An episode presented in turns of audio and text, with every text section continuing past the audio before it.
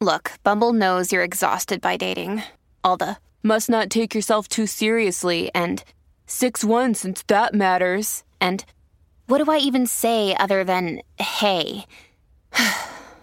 well, that's why they're introducing an all new Bumble with exciting features to make compatibility easier, starting the chat better, and dating safer. They've changed, so you don't have to. Download the new Bumble now. You love them, you hate them, and you can't stop talking about them. Announcers, analysts, pundits, they're all fair game. It's Sports Media Mayhem with Alex Reimer. Time to let it rip.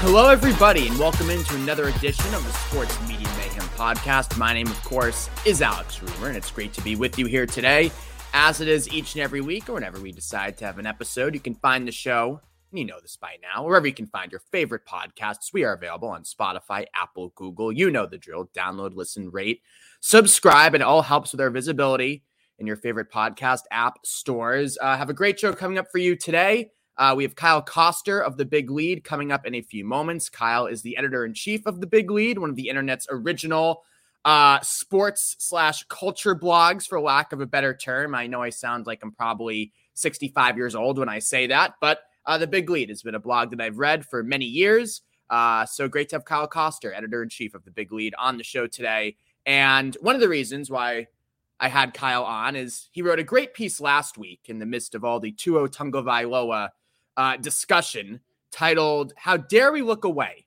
from the Tua Tagovailoa replays?" And I think Kyle really hits a nail on the head with his piece, in which he says last week, of course, a lot of discussion about Tua starting that game against the Bengals on Thursday Night Football, and then getting rocked, taking a huge hit, head slams against the turf, removed with a concussion. Uh, it looked like he suffered a concussion the previous week against Buffalo. Uh, he had gross motor instability, couldn't stand up, fell down, uh, but yet was sent back into that game after missing just three offensive plays. You know the story. So when all that happened last Thursday night, there's a lot of criticism, rightfully levied towards the Dolphins, rightfully levied towards the NFL, and also levied towards Amazon for A, not covering the context around the Tua injury until the postgame show.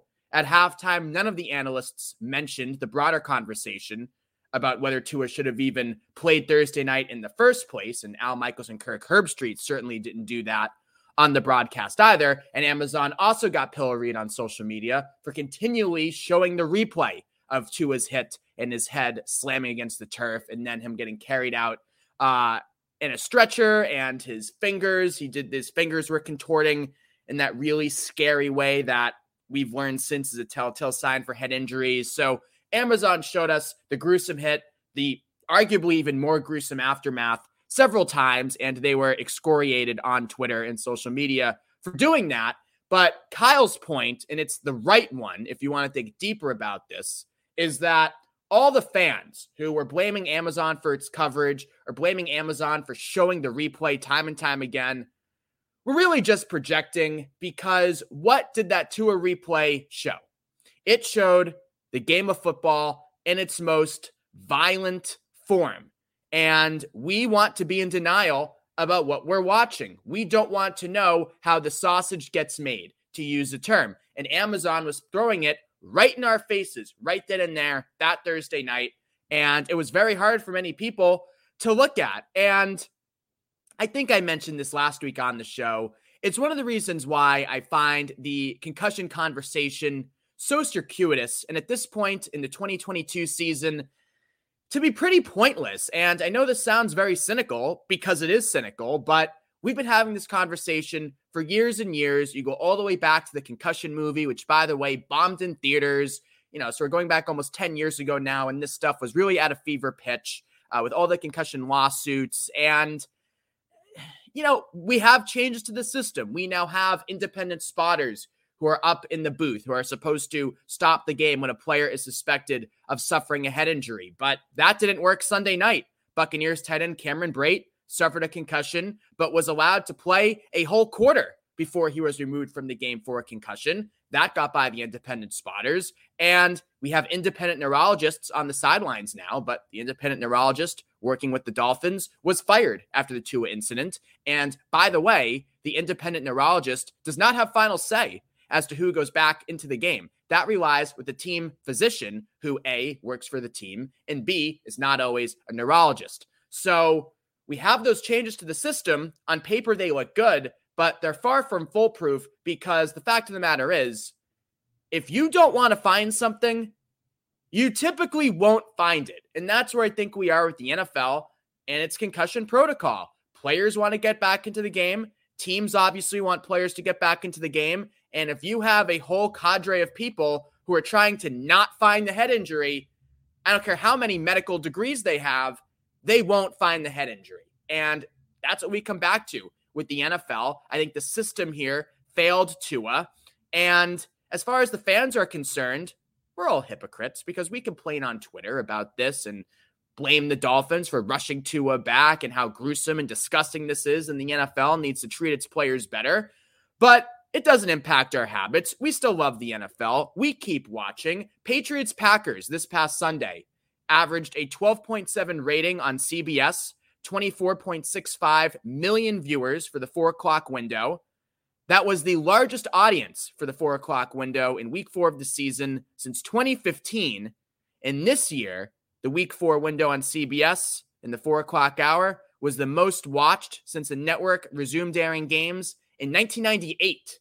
So CBS breaks records and sets new marks, high marks for NFL viewership this week, just three days after Tua Tagovailoa suffers a horrible head injury against the Bengals. It can barely, and you know, his fingers are contorting all crazy. And we watch that, and then we go watch Patriots Packers because it was a good game. It was overtime. Bailey Zappe took Aaron Rodgers into overtime. Come on, how can you not want to watch that? Hey, it's Kaley Cuoco for Priceline. Ready to go to your happy place for a happy price? Well, why didn't you say so? Just download the Priceline app right now and save up to 60% on hotels. So, whether it's Cousin Kevin's Kazoo concert in Kansas City, go Kevin, or Becky's Bachelorette Bash in Bermuda, you never have to miss a trip ever again. So, download the Priceline app today. Your savings are waiting. Go to your happy place for a happy price. Go to your happy price, Priceline. So that's where I am with a lot of this concussion stuff. It's really just circuitous at this point. I think fans need to look more inward if we want to advance the conversation. And Kyle Koster of the Big Lead uh, comes on the show to talk about that. I also talk with Kyle about Tom Brady. And this is relevant to the concussion story because, of course, as far back as at least 2017, Gisele Bündchen was talking publicly about her fear with head injuries. She said in that interview, uh, was it with CBS? I think it might have been with CBS that Tom, she says, suffers concussions pretty much every year. And that's a real worry for her. So we go back at least five years to Gisele speaking publicly about the dangers of football, her concerns with head injuries. And since then, it's been believed, it's been inferred, it's kind of been reported. Brady has kind of referenced it in his multiple docu series, Tom vs. Time, and then the latest one that came out last year, Man in the Arena, about the push and pull he feels between football and family. That's the interesting thing. We learned this week, of course, that Brady and Gisele reportedly have hired divorce attorneys. Sources close to the couple say the marriage is beyond repair at this point. They've been living apart the last couple of months, even last week when Hurricane Ian battered Florida's west coast. Brady re- relocated to Miami, where Gisele also was hanging out, but they stayed in separate homes as they rode out the storm there. Um, but as I was saying, Brady publicly has hinted at this for quite a while, this push and pull. And it was very apparent when he suddenly announced his 40 day retirement last winter and then came back 40 days later, talking a lot about family and I need to be there more for my kids and divide up the work more. And then 40 days later, he goes back. We had Seth Wickersham on the show a few weeks ago of course, one of the perennial Brady and Patriot insiders. And Seth said, and I think he was just speaking extemporaneously, but Seth said that Gisele and Brady's kids must have found it a little, or their kids, of course, they share two children, uh, must have found it weird or a little awkward that they were named as the reason for Brady's retirement last winter. And then 40 days later, Brady just changes his mind. And we've read uh, subsequent reporting, mostly page six in the New York Post, about how Brady and Gisele that's been a real sticking point for them, and it hasn't recovered since then. Brady's 11 day absence of training camp in August was apparently to repair, try to repair these differences between him and Gisele. But basically, Gisele wants him to stop playing football, and Brady just won't. And that is the most interesting part of the story here to me. And it's relevant to Brady as a football player and Brady as a public person. So I feel comfortable talking about it here. Tom Brady has it all. He has a net worth of an estimated $250 million. He has a $375 million contract with Fox. I mean, hello. Uh, that he can start anytime once his playing career ends to call games and serve as a brand ambassador. He has the Brady brand, the clothing line. He still has TB12. You forget about that, but that's still a passion of his. Uh, he has his own production company as well. Brady has so many post career opportunities, post career businesses to involve himself in. He has perfect family, great wife, more money than anybody could ever imagine. And yet, he wants to play football and he wants to play against the Saints a couple weeks ago and get battered around. He wants to play against the Chiefs and he suffered an injury on his throwing shoulder. And he also threw for 385 yards and three touchdowns on Sunday night. So Brady is not kidding. He's a maniac and he loves football so much, so much that he will throw away his marriage. I mean, that's pretty insane.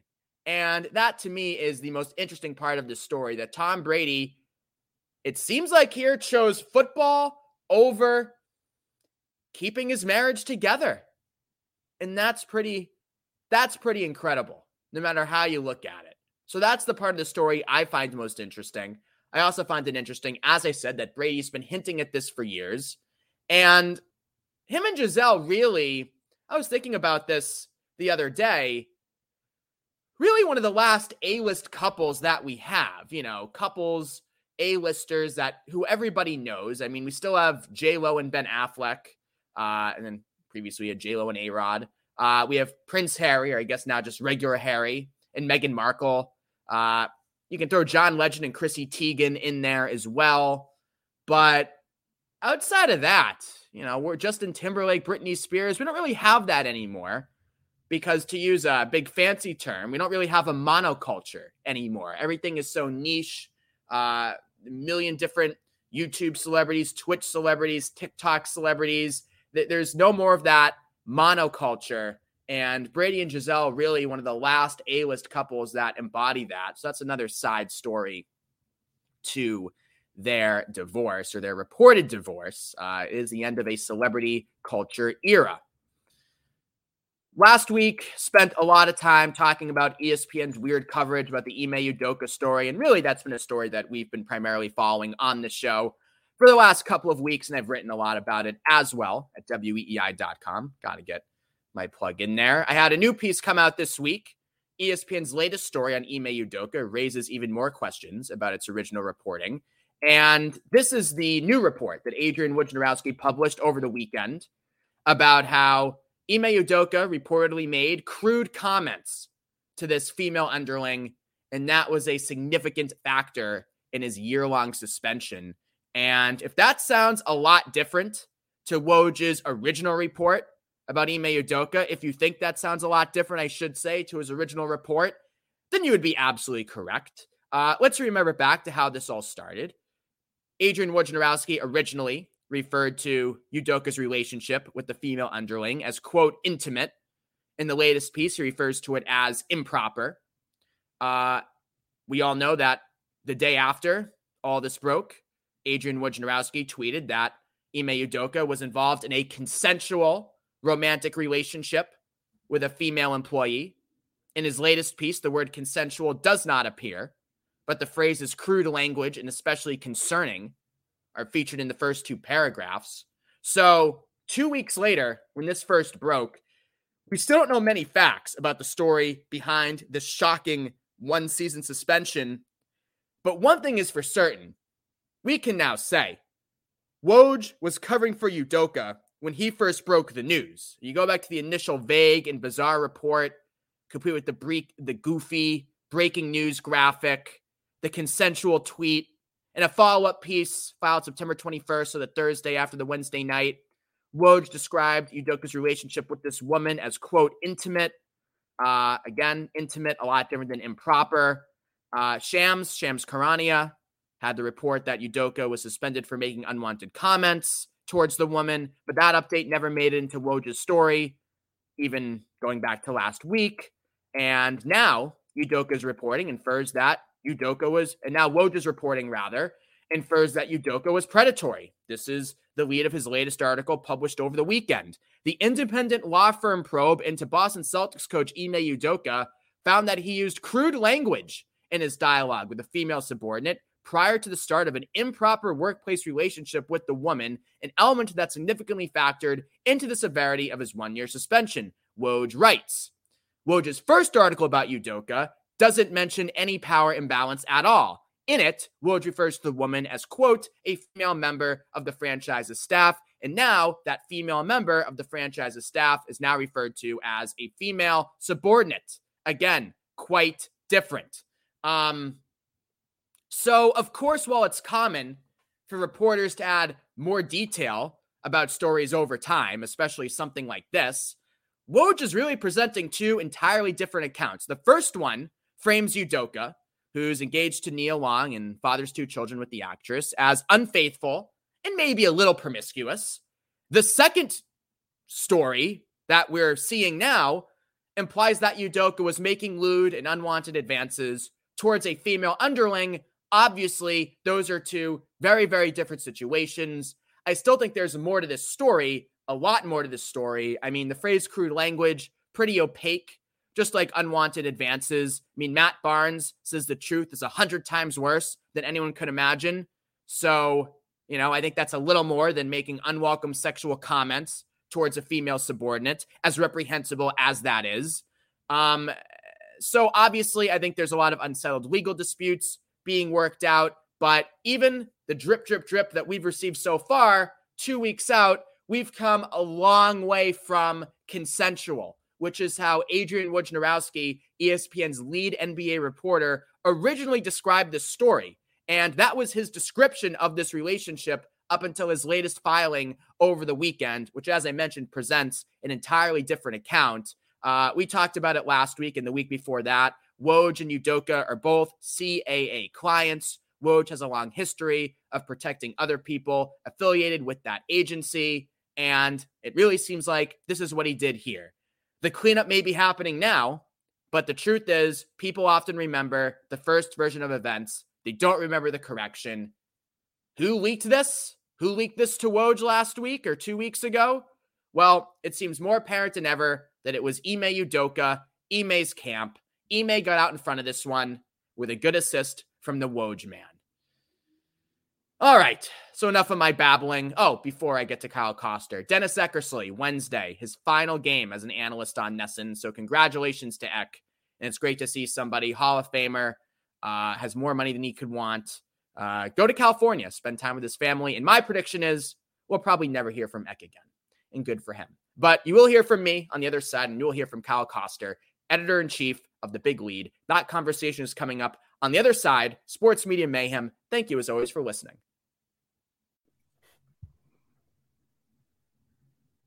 And we'll be ready to go when I think. Here we go. And welcome back to the show. Very excited, as I said in the open, to have on Kyle Koster. He is the editor in chief of The Big Lead. You see it right there, TBL. What's going on, Kyle? How are you?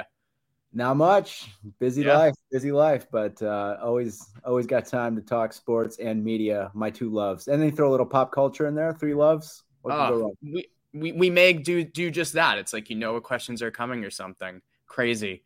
Um, so you wrote a column. Uh, actually, I think while right after this has happened, after Tua left Thursday night football, uh, with that concussion, and I think you know you you wrote the piece how dare you look look away from the Tua Tagovailoa Vailoa replays. Um, I think, as I said to you earlier, you had a really smart take on it. But before we talk further, tell the listeners what uh, what was your general takeaway from what happened Thursday and what the discourse has been in the ensuing days. You know, I think it's really interesting because I think a few years ago, kind of a switch flipped in me where I was less interested in my own opinion mm-hmm. but more interested in how other people are experiencing things and arriving at their conclusions. Mm-hmm. Uh, it saved me a lot of time and energy from trying to convince people that I'm right about it. But basically, what happened, and you're right, I did write it in the moment. Like, as soon as it happened, I, like everybody else, was kind of horrified by it. And it's something that nobody wants to see.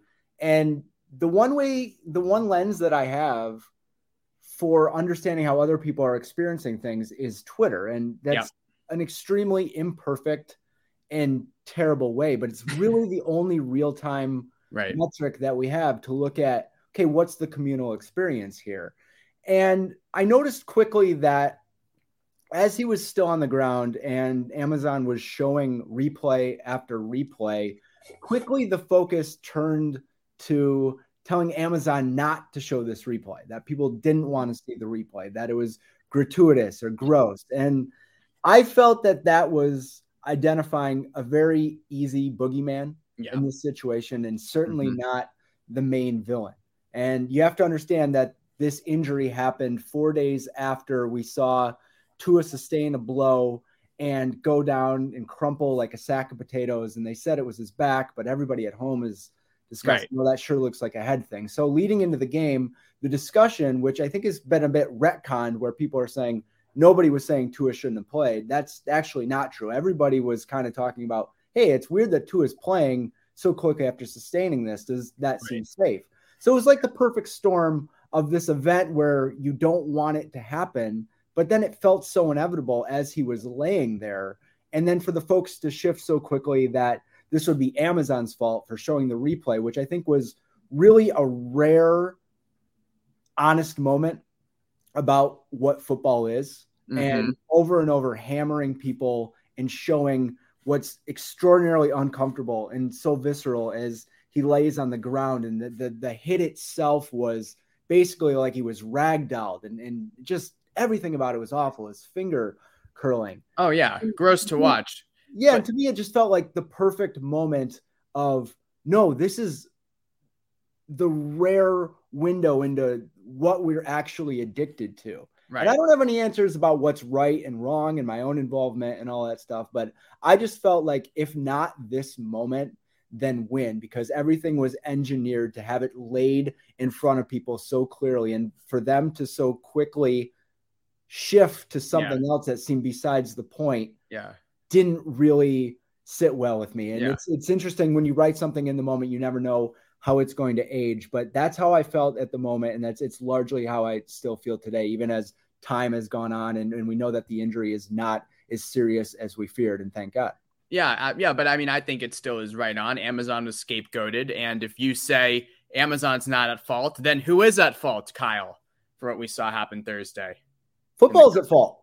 Yeah, this is what football is, and at some point, a lot of people have either not realized it or realized it and just decided to ignore it, and that's perfectly sure. fine. If you don't want to deal with the right. complicated issues of what football is and what it does to the people that play it I don't have, I'm not going to tell people how to live their lives. Like, this isn't a morality contest. It's not shaming them for doing it. But if you're curious about your experience and, and how you contextualize this thing, what you're addicted to and what it does to the bodies of the people who play it, yep. then you owe yourself at least a moment to be like, am I complicit in what yeah. form or fashion in this? So I think that we're all kind of complicit. And again, like I'll go back to that term, perfect storm.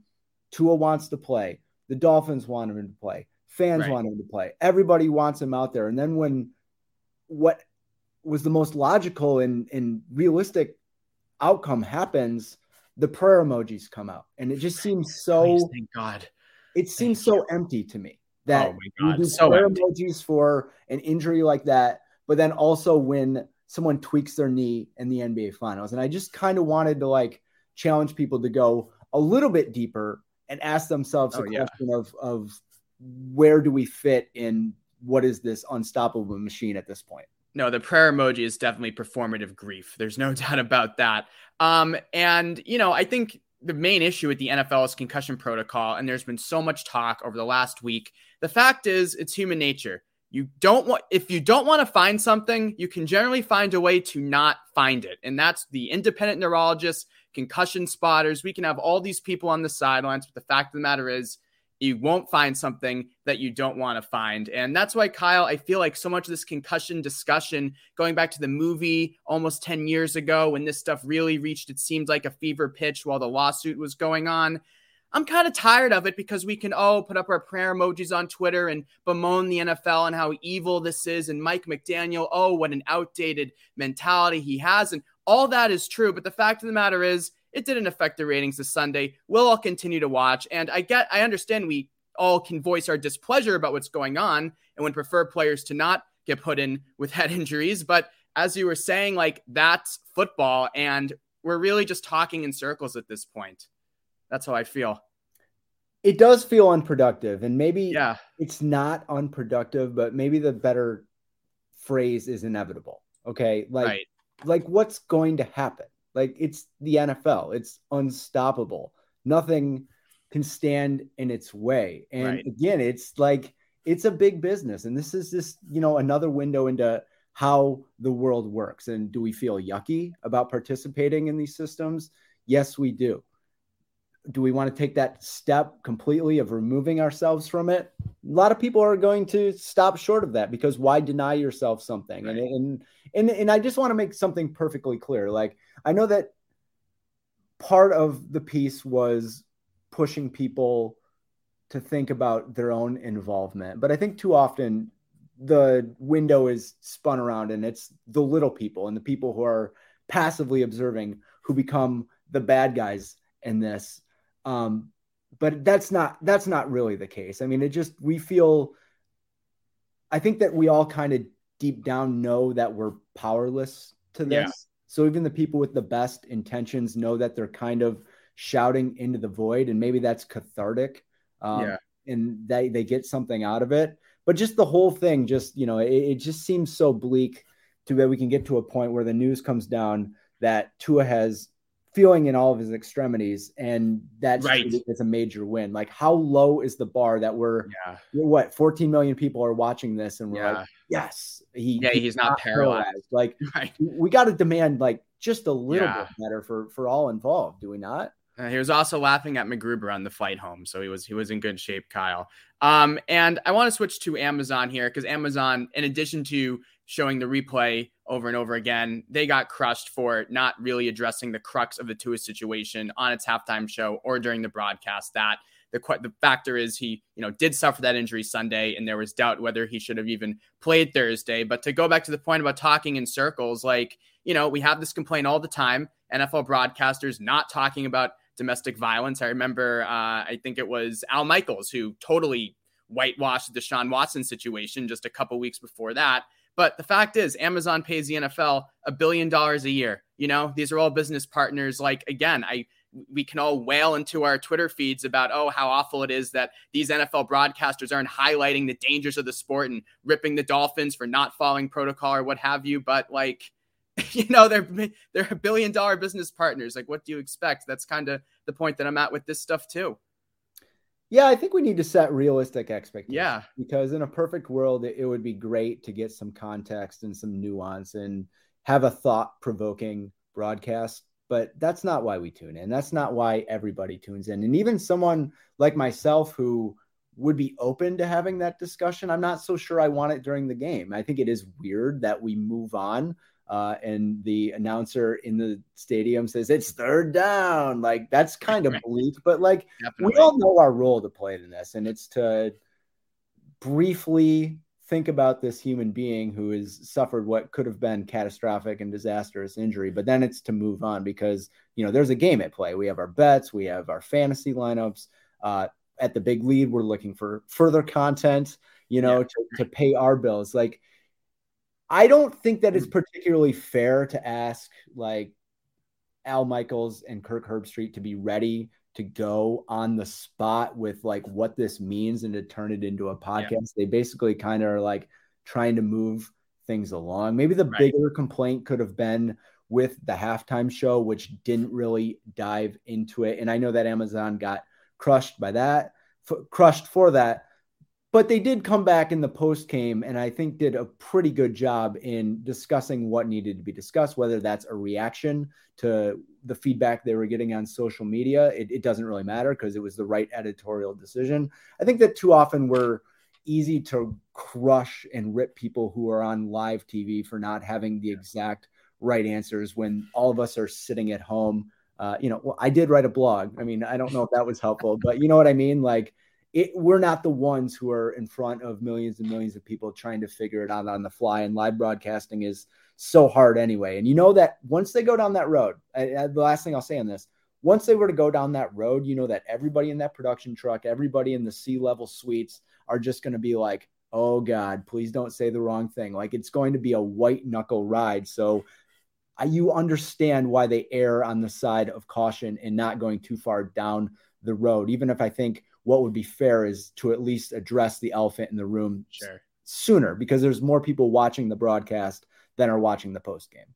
I'd like to see Kirk Herbstreit fire up a blog and fire out a blog in the middle of Thursday night football. That'd be pretty cool. Yeah, I agree for the most part. Um, but I do wish, and I think I tweeted this when the uh, Deshaun Watson thing a couple weeks ago, where Al Michaels just used all these euphemisms to describe, you know, his situation, what was going on. I would almost just wish that they don't talk about that stuff at all. You know, if you're just going to completely whitewash it, not talk, you know, not mention at all, you know, the the women, the sex, then then don't even don't even mention it. Is kind of where I fall on that thing because they they just get embarrassed time and time again, and it's an unnecessary look. Because as you said, I don't need Al Michaels and Kirk Herbstreit to tell me why Deshaun Watson is out. I know that. Like, why do it? I guess is where I fall now on that stuff. Yeah, but I think that they would get crushed for totally ignoring. That's true. It. So That's it's true. you know you know you're in a no-win situation. Uh, yeah.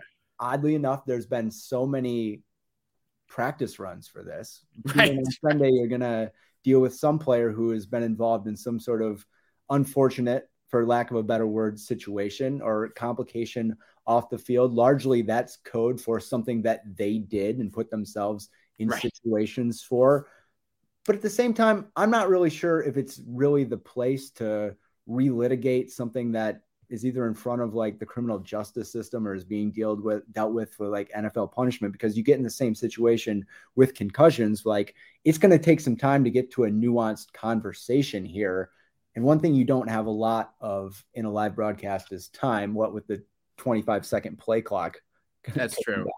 Yeah, and I don't think we necessarily need Tony Romo stats, for example, on sexual assault, sexual misconduct. I, I think we can have him stick to predicting plays. Um, so you're the editor in chief of the Big Lead, Kyle.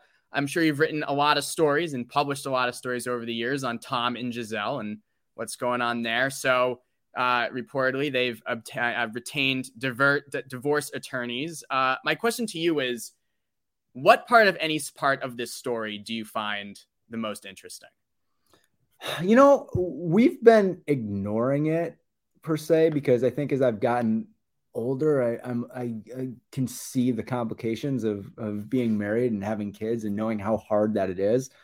It does seem from the public figure perspective that he chose going back into football right. knowing that it would potentially worsen things with his situation at home and we should be really careful in not making assumptions that, that that's true but from all the reporting that does seem to be a major sticking point.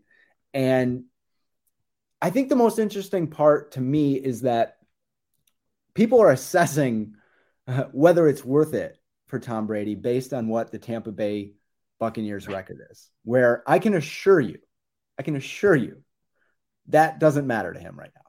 Like, no. I know he wants to win. I know that he is the most competitive person in the world, but I can assure you that football is very secondary to him right now. And I, I actually kind of think that I want to get your opinion on this. I actually think that we've shown some progress in in how this story's been handled. Um, I know that tabloids are out there pretty quick with it, uh, but it seems like we've moved on to being like marital issues aren't as much our business right as it was before even in the blog game maybe 10 years oh, ago yeah maybe like maybe like that is the secondary aspect too, where it's almost like I'm not yeah. telling the guys don't touch it, but it's almost just like we're we're most of us are married. Uh, most of us have kids. It's kind of just like you know what, like the guy's dealing with enough to not to not have um, cheap shots taken his way. So, you know, like I guess everybody can mature in a way, but it's it's unfortunate. It's unfortunate that it's going to remain a story and you know how the masses deal with the story even if you want to make a light joke about it that isn't mean spirited that just goes on top of the people who are being like actually outwardly nasty about it. Yeah so all these smart ass you know millennials are now you know older millennials with kids is what is what you're saying. All these uh, and and I think that is true. And you're right the culture has changed a lot um, I mean, I think the, it's a much different story, but even like looking back at the way something like Manti Te'o was covered, for example, uh, 10 years ago, wouldn't wouldn't even be close now. The way the gay issue was thrown around in kind of an accusatory fashion, even.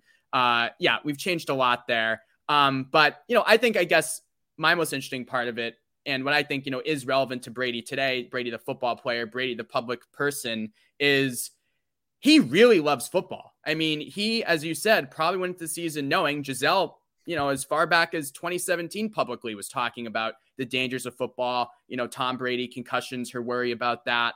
Um, but the fact that he came back this season for age 45 with all that going on just shows that he's really a maniac, you know, on the field. Like, he really is. He's not kidding. It is football for him. This is this is his real outlet. And I think from a psychological perspective, to play armchair psychologist here, that's that's really interesting. Yeah, because we hear about this, okay, and and yeah. but we never really see it in practice, and we don't really see the stakes that it has. Like if Tom Brady wanted to be maniacal about football, we don't understand what that comes at a cost of. Now right. we see what it can come, what can be lost by being maniacal about football, and and it's really interesting too because that's another fetish that um, goes into your football coverage, right? You have the head coach who works 22 hours a day and sleeps at his office and it's just well like, mike mcdaniel i hate to, mike mcdaniel a few weeks ago said that he used to not shower for like five days because he was so busy and it's like that's something that you're gonna brag about? Really? Sounds gross you can think about football in the shower i've done it uh, i'm not that smart you know i'm not that good at multitasking i pulled it off but you know it's like we hear that they're singularly focused um, but you don't really understand what that means. And so oftentimes it's like presented as like a feel good story. Um, this is why they're a winner because they're so committed to it. Where we have enough evidence that people who weren't insane about their training regimens have won championships. Obviously, Tom Brady is, uh, but he's you know he's he's kind of a unicorn in so many ways. So I it's I don't know where we're going uh, in in that department. Um, and I don't know how much there is to actually uh, meat on that bone to talk about what it is. But I wonder if we're going to go in years in the future and look at some of these stories. I'm sure we're going to because you can see how many other issues have been covered and they don't age well. And a lot of people have things, you know, people grow um, and, and they see the light on a lot of things and, and improvements are made. But in the moment, we're really not good at understanding like the full picture of what we're actually reporting, what's a positive and what's a negative. Uh, let me ask you quick, and you can cut this part out too. Is what's it. the reception to this story in Boston? Uh, I think people are largely on Brady's side of things. You know, Gisele, what she what she's so upset about. You know, he's home half the year anyway. I think that's where a lot of people fall on it. Though it is interesting that Brady has lost uh, a fair amount of clout around here, especially with his retiring, unretiring. So maybe not as fervent a defense if he were still with the Patriots, but I still think the uh, a lot of the sports crowd falls on Brady's side of things. But that's not surprising, is it, Kyle? No, not at all. Not at all. Uh, Kyle Koster, thanks for coming on, man. This was great. Yeah, appreciate it. And